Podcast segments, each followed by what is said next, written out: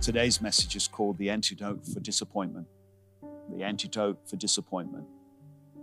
Um, because I want to talk to you today, again, from God's Word.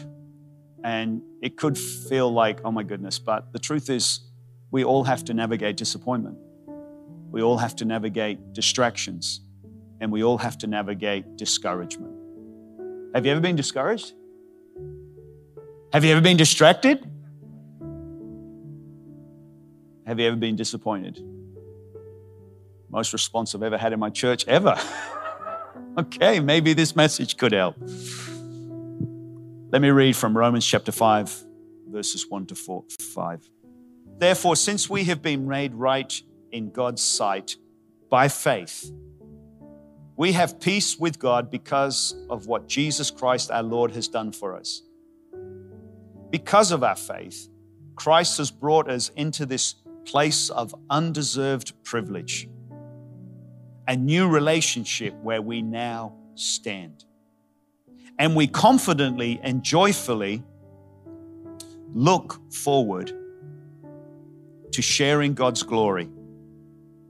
We can rejoice too when we run into problems and trials.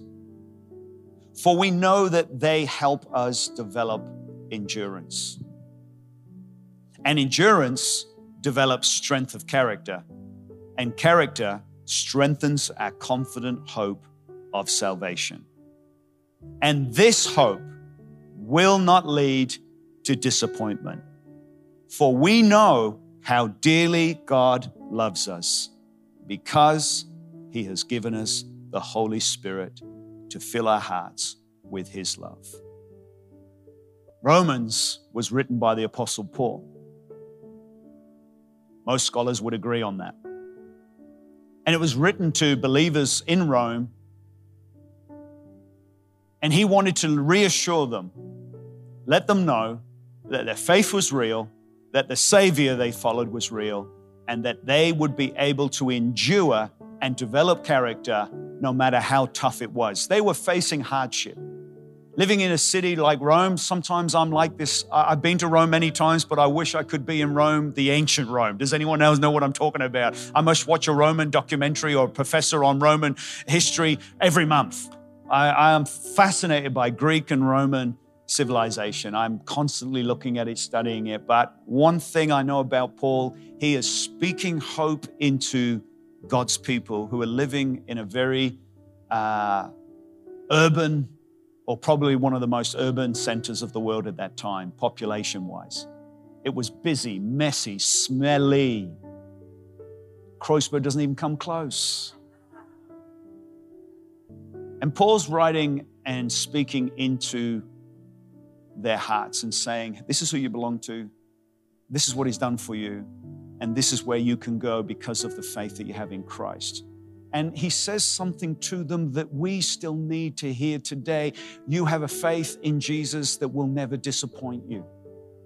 And so we need to navigate disappointment because we do get disappointed. They would have been disappointed. They would have been distracted. They would have faced discouragement. Uh, the Jewish people that were following Jesus, Jewish Christians, they were expelled from the city the Gentile followers of Christ, those who didn't follow Jewish traditions or ways or cultural uh, narratives, they were basically left to build the church in Rome. So when Paul is writing this letter to the believers in Rome, was he writing to Jewish Christians? Possibly, maybe not. Maybe he was, or maybe he was just writing to people like you and I who just needed to know that we're not crazy and we're not going to give up and he was writing something to them to say, You can and you should hold on to the Savior that you have because he will not disappoint you. And I believe it's important we understand and connect the dots because it's not just an ancient letter that how does that bear any resemblance to us? I believe right now we need to be encouraged with God's word because we could be or are facing all of these things. I believe when relationships face challenge, what strengthens any relationship is not the absence of problems, it's the presence of problems. Uh, you never grow uh, when life is comfortable. We all grow when there's challenges. We get a prayer request every week for exams. Every week we're praying for someone to pass the exams. Who loves exams? I've never met anyone. Now, there might be one or two because the world is interesting, but I've never met anyone that said, Oh, I just love exams, bring them on. I've met some interesting people, but I haven't met anyone like that yet. But what do we feel like when we've passed the exam? In other words, these challenges that we face, exams that we face, tests and trials, bumps in the road, the twists and the turns, the ups and the downs, they actually can build more into us than we could ever imagine if you will allow God's wisdom to prevail in your life. Human nature does not want problems. I don't think it's healthy to say, bring it on, bring it on, bring it on. There are some unusual people that will climb mountains and jump off bridges and, and jump into places that most of us don't even want to look at. And that's because God has created unique diversity in all of us. But what I am trying to say to you is that, that there is strength on the other side of whatever it is you're facing. There's going to be strength on the other side of that trial. There's going to be strength on the other side of that test. There's going to be so much wisdom that's going to come your way on the other side. The challenge for you and I is we've got to go to the other side. We've got to go through it. By removing it, we don't strengthen ourselves, we possibly weaken ourselves. I would never wish for problems for our church, and yet we've had many. I wish we would never have a venue problem, and yet we've had over 150 venues in the last 11 years or 12 years. I, am an ambitious guy in lots of things, but I don't want to have a record of venues. I'm competitive in every way possible, but that's not something I find anyone wanting to have a competition with me. No, we need to find a home and we need to find a place that we can say, this is ours. But we've got to remember strengthening relationships can happen not because we avoid problems, it's because we actually know how to deal with it the thing we're facing as a church globally right now with something that you would never want or even really can even conceive the founder of hillsong church and, and, and we're in it. We're facing it. How we handle it how we deal with it how we come through this i believe is going to say so much about where our faith really is. Let it be said that it's in jesus. Let it be said that our faith is real and it's got substance to it. We've all felt sometimes the, the pain of putting our faith in the wrong places, putting our faith in the wrong people. Sometimes we trust our work and our businesses and our careers way too much. Sometimes we can trust our partners even too much. You're never supposed to be everything to someone. That's why we need a Savior called Jesus. I want to be a good husband to Joyce, but I fail her sometimes, especially on her birthdays. But she constantly forgives me. What a good wife. But Joyce can't be everything that I need her to be. I have to have a Savior in my life. You might have great friends in your life, but they're not Jesus. Even if they look like Jesus, they're not Jesus. Even if their name is Jesus from Mexico, they're not Jesus.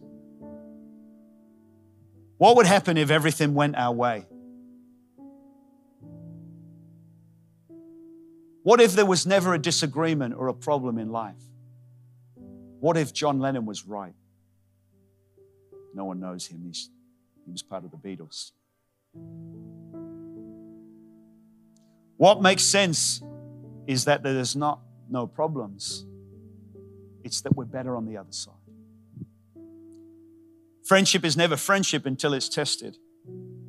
I think we've got to remind ourselves if you want good friends in your life, they've got to be tested. Marriage is not all about things being perfect.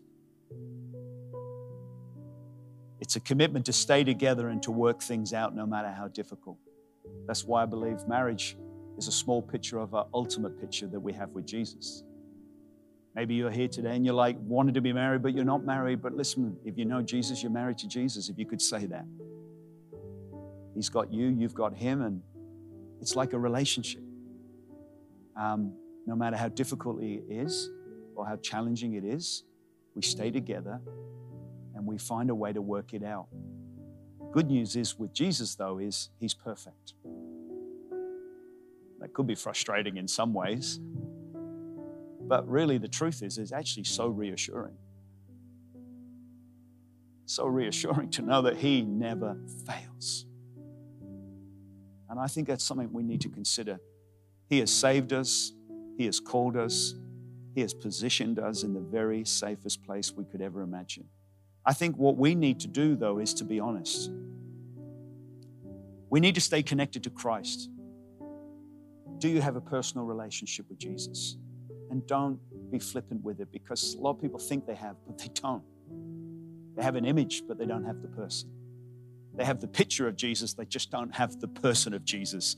The person's always better than the picture. People have gone back to tradition, their old ways, their old habits, old religion, old stories. And it's not going to help. We need to hold on to something new, and God is new every day. He's never old. His bread is fresh every day. We need to stay connected to the church, though that is challenging at every level because the church is you and me, flawed people trying to figure out how to walk with Jesus and how to walk with each other. Oh my goodness. But there is no strength in leaving the church. Yet many do. But it doesn't solve anything. If anything, it makes it more complicated and more problematic. Do you have a healthy community group that you can be a part of?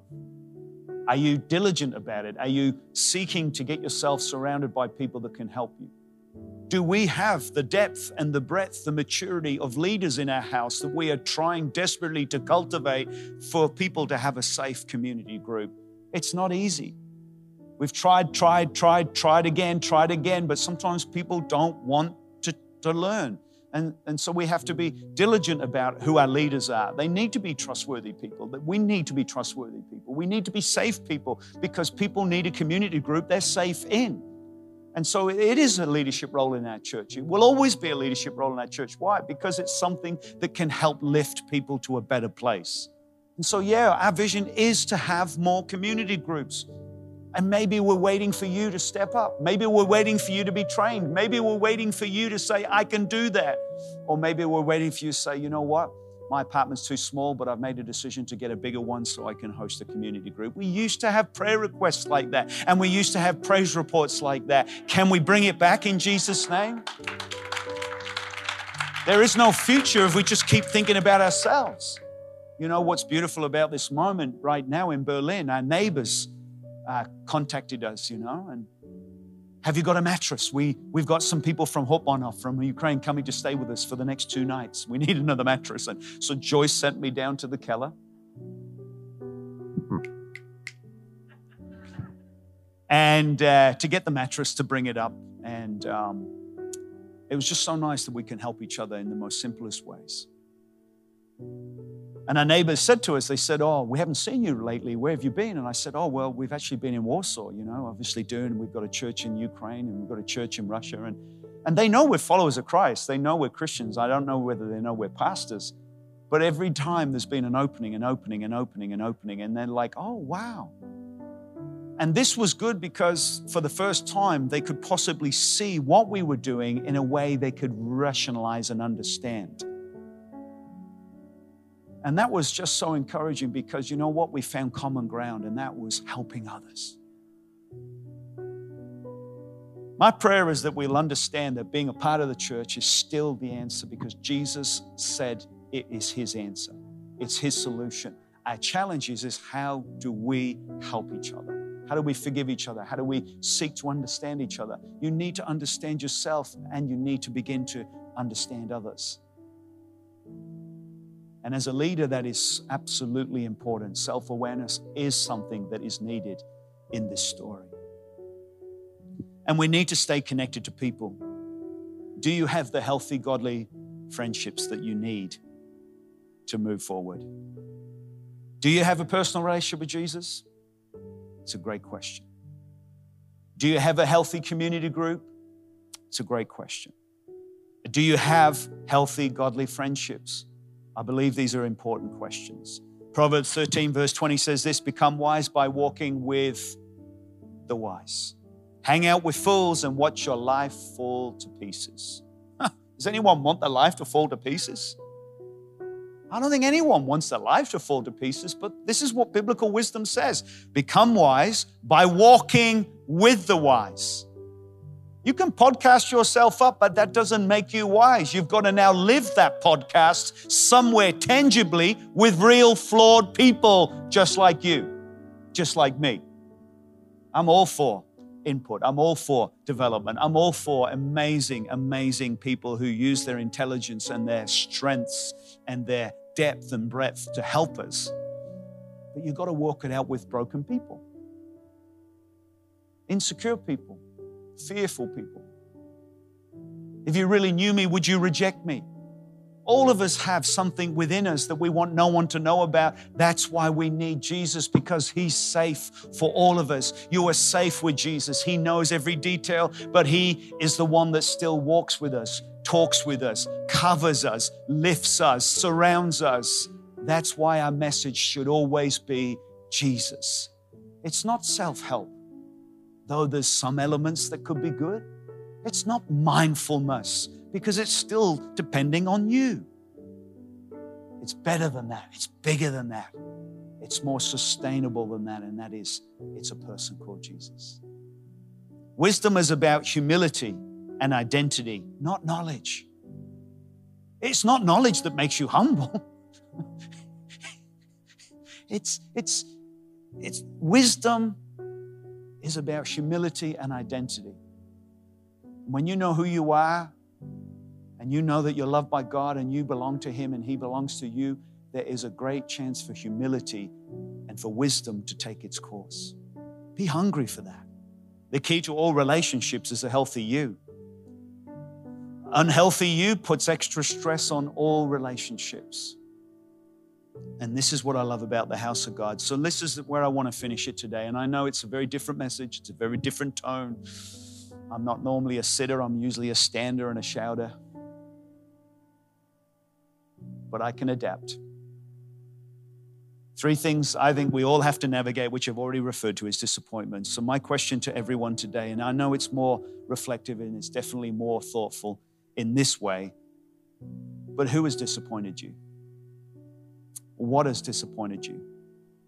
Why are you disappointed? What's the antidote to disappointment? Who are you surrounded by when you face disappointment? Do you have healthy friends and a community? Because I believe this is the antidote to disappointment. The second thing that I wanted to highlight today is distractions. They're real, they happen to all of us. The biggest one I think we all have to face is our phone on a multiple second basis. I mean, we look at our phones within 15 seconds and we're like, why did I look at my phone? I don't know because I just create a habit now. My brain just says, do it, do it, do it. You've already seen Instagram, you've already flipped through, you've already likened that, you've already unfollowed them, you've already blocked this person, you've already sent that email, you've already typed with your thumbs and your fingers and your nails. And I don't know how people do that. I'm still with the one finger button pressing, and I still get it wrong. But listen to me, what's distracting you? What are you distracted by?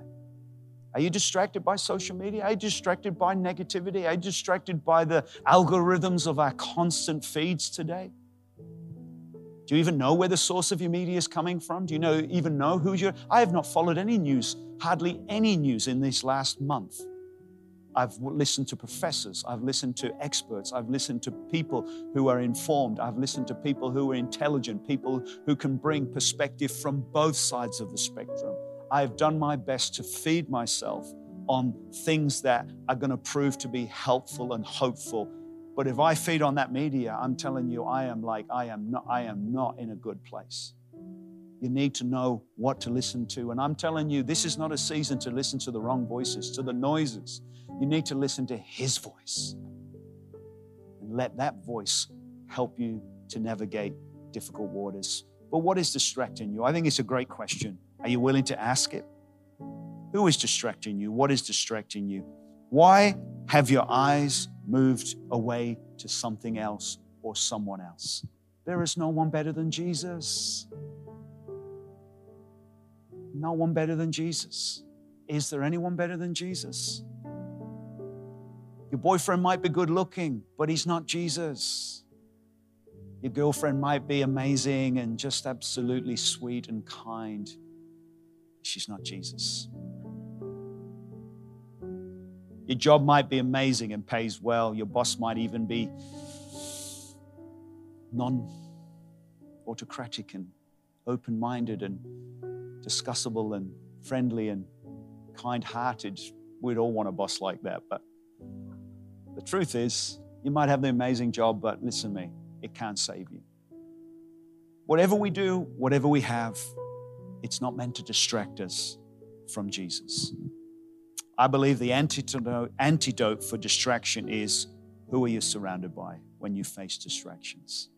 Do you have the friends and the community that can help you to overcome your distractions? Have you got anyone in your life that can point you back to what got you attracted to Jesus in the first place? Can you remember what it was like when you first said yes to Jesus? Can you remember why? Can you remember how much peace He brought? Can you remember how much love He filled your love tank with? Amen. We've all got love languages, and I'm telling you, Jesus speaks every single one of them. You need someone who can point you back to what first attracted you to Jesus. If you've drifted, and it is possible, we need to get back. And the final one is discouragements. I thought I was a person that was undiscourageable until I started building a church in Berlin.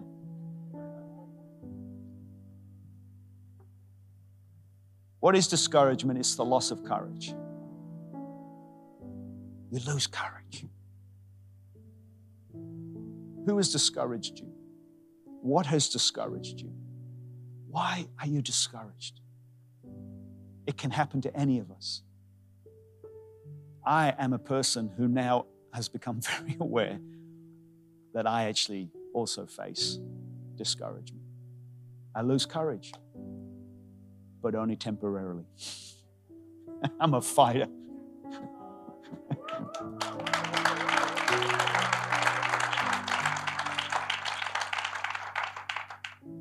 because the Irish love to fight. Not each other, but with Jesus, I believe we're fighting the right things. And I know sometimes I say things like that, and you're like, well, that's problematic. Yeah, I'm joking with you if I can. I'm just trying to say that God knew how to put the right people in Berlin. Not just me and Joyce, an Irish guy married to an Indian girl. He put us in Berlin, I believe, together with you, equally unusual people, in the most endearing way. But I believe God does know how to put all of us right where He needs us. Our challenge is, is to accept it, honor it, respect it, see it, value it, and let God do what only He can do through it. And that's why I'm confident that He will still build His church, even with a very difficult time in our own Hillsong story. I believe this year, as I framed it in the way I felt to frame this year, is going to be a significant year. And I said that word because it can go both ways. And that moment, it is very significant because of what's going on. But I believe we will get to the end of it, and I believe things will be much better. And that doesn't mean that we shortcut healing, we shortcut. There's no excuses. There's no one trying to blame here because it's going to be problematic if the blaming continues, the healing cannot start. But if you want healing to start, the blaming has got to stop. And but Jesus gives us the perfect example. He said, All of the problems of the world I now put on me. Father, put all that's wrong with humanity on me. All the sin, all the rebellion, all the pain, all the brokenness, all the hatred, all the venom, everything that is ugly, everything that is hurtful, everything that is destructive, everything that is not what you intended, please, Father, put it on me. I will absorb it, I will carry it. I will pay that price that no man, no woman, no government, no politician, no academia, no intellect, no person can carry but me alone. I will be that sacrifice. And he said, Father, put the blame on me so the healing can start. So the healing can start. That is our story. That is our gospel. That's what builds the church.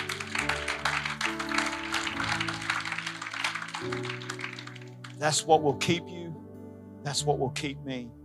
And that's what will keep us through all of the twists and turns. And that's what's going to help us. It's called the antidote to any problem we face. And the antidote is Jesus. It was always will be. And it always has been. And my prayer is that He will be real for you. And I pray that He will be all over you. And I pray that you will know Him like you've never known Him. I pray that you will draw close to Him, to, to Him that you've never drawn close to before. If you know Him, that you will stay with Him. And if you don't know Him, you will come to know Him because He is the one that we desperately need. And my prayer is is the one that we want more than anyone else. We thank you, Jesus, that you are towards each and every one of us, that you have never abandoned us, you have never forgotten us, and you have never, and you've promised us that you will never forsake us. And so, Father, we just say thank you for giving us your very best. We ask, Holy Spirit, that you can do the thing that only you can do. You can help us to see Jesus in all of who He is, the truth of who He is. He is our Savior, He is our Redeemer, He is our healer, He is our restorer. If everyone could close your eyes right now, and especially again those who are joining on Zoom, if you could join us in this moment as well. And this is a prayer of salvation. It's a prayer that I believe comes from our hearts. We express it with tangible words that just literally say, we are calling upon the name of Jesus for salvation, for forgiveness of sins.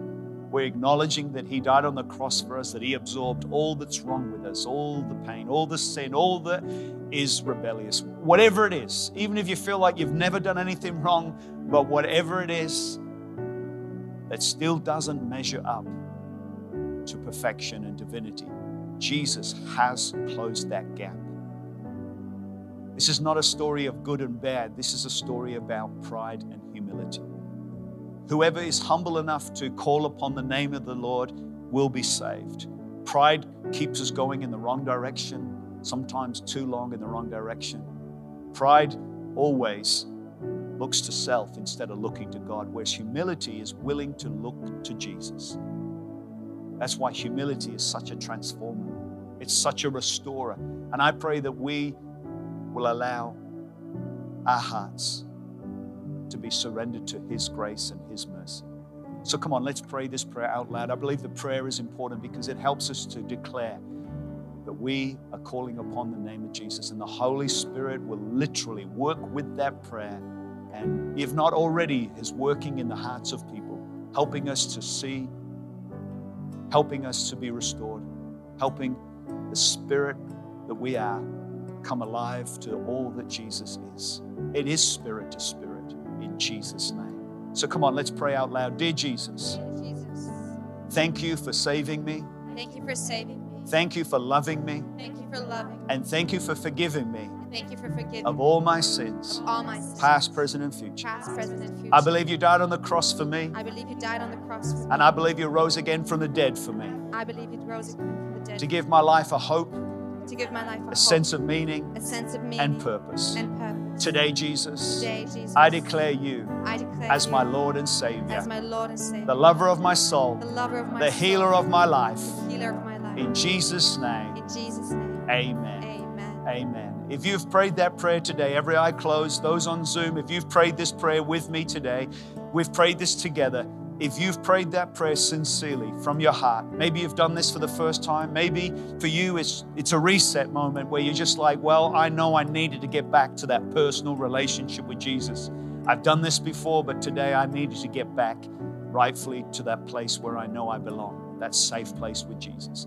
If you've prayed it sincerely today, I'm going to count to three. If you just lift your hand nice and high, you on Zoom as well, for those who are joining us on Zoom, wherever you are, just lift your hand. Uh, when I count to three, just to acknowledge that today I've made my peace with Jesus. One, two, three. Just lift your hand. Just lift your hand. Wherever you are, just lift it nice and high and say, Today, that was me. I needed to hear that. I needed to pray that prayer. I needed to get right with Jesus today. Amen. Father, I pray for every hand lifted, for every heart that has recalled upon your name today, Father. We commit them to you, Father. We ask you'll keep them safe, Father. Surround them, Lord, with your amazing grace and mercy and love, Father. Help all of us to be the community of faith that we need to be. Help us all to stand together, Father, at a difficult time. Help us to look to you every way, every step of this journey. In Jesus' name, Father, we thank you and we declare your goodness and mercy over every family, every household. In Jesus' name. And everyone said together,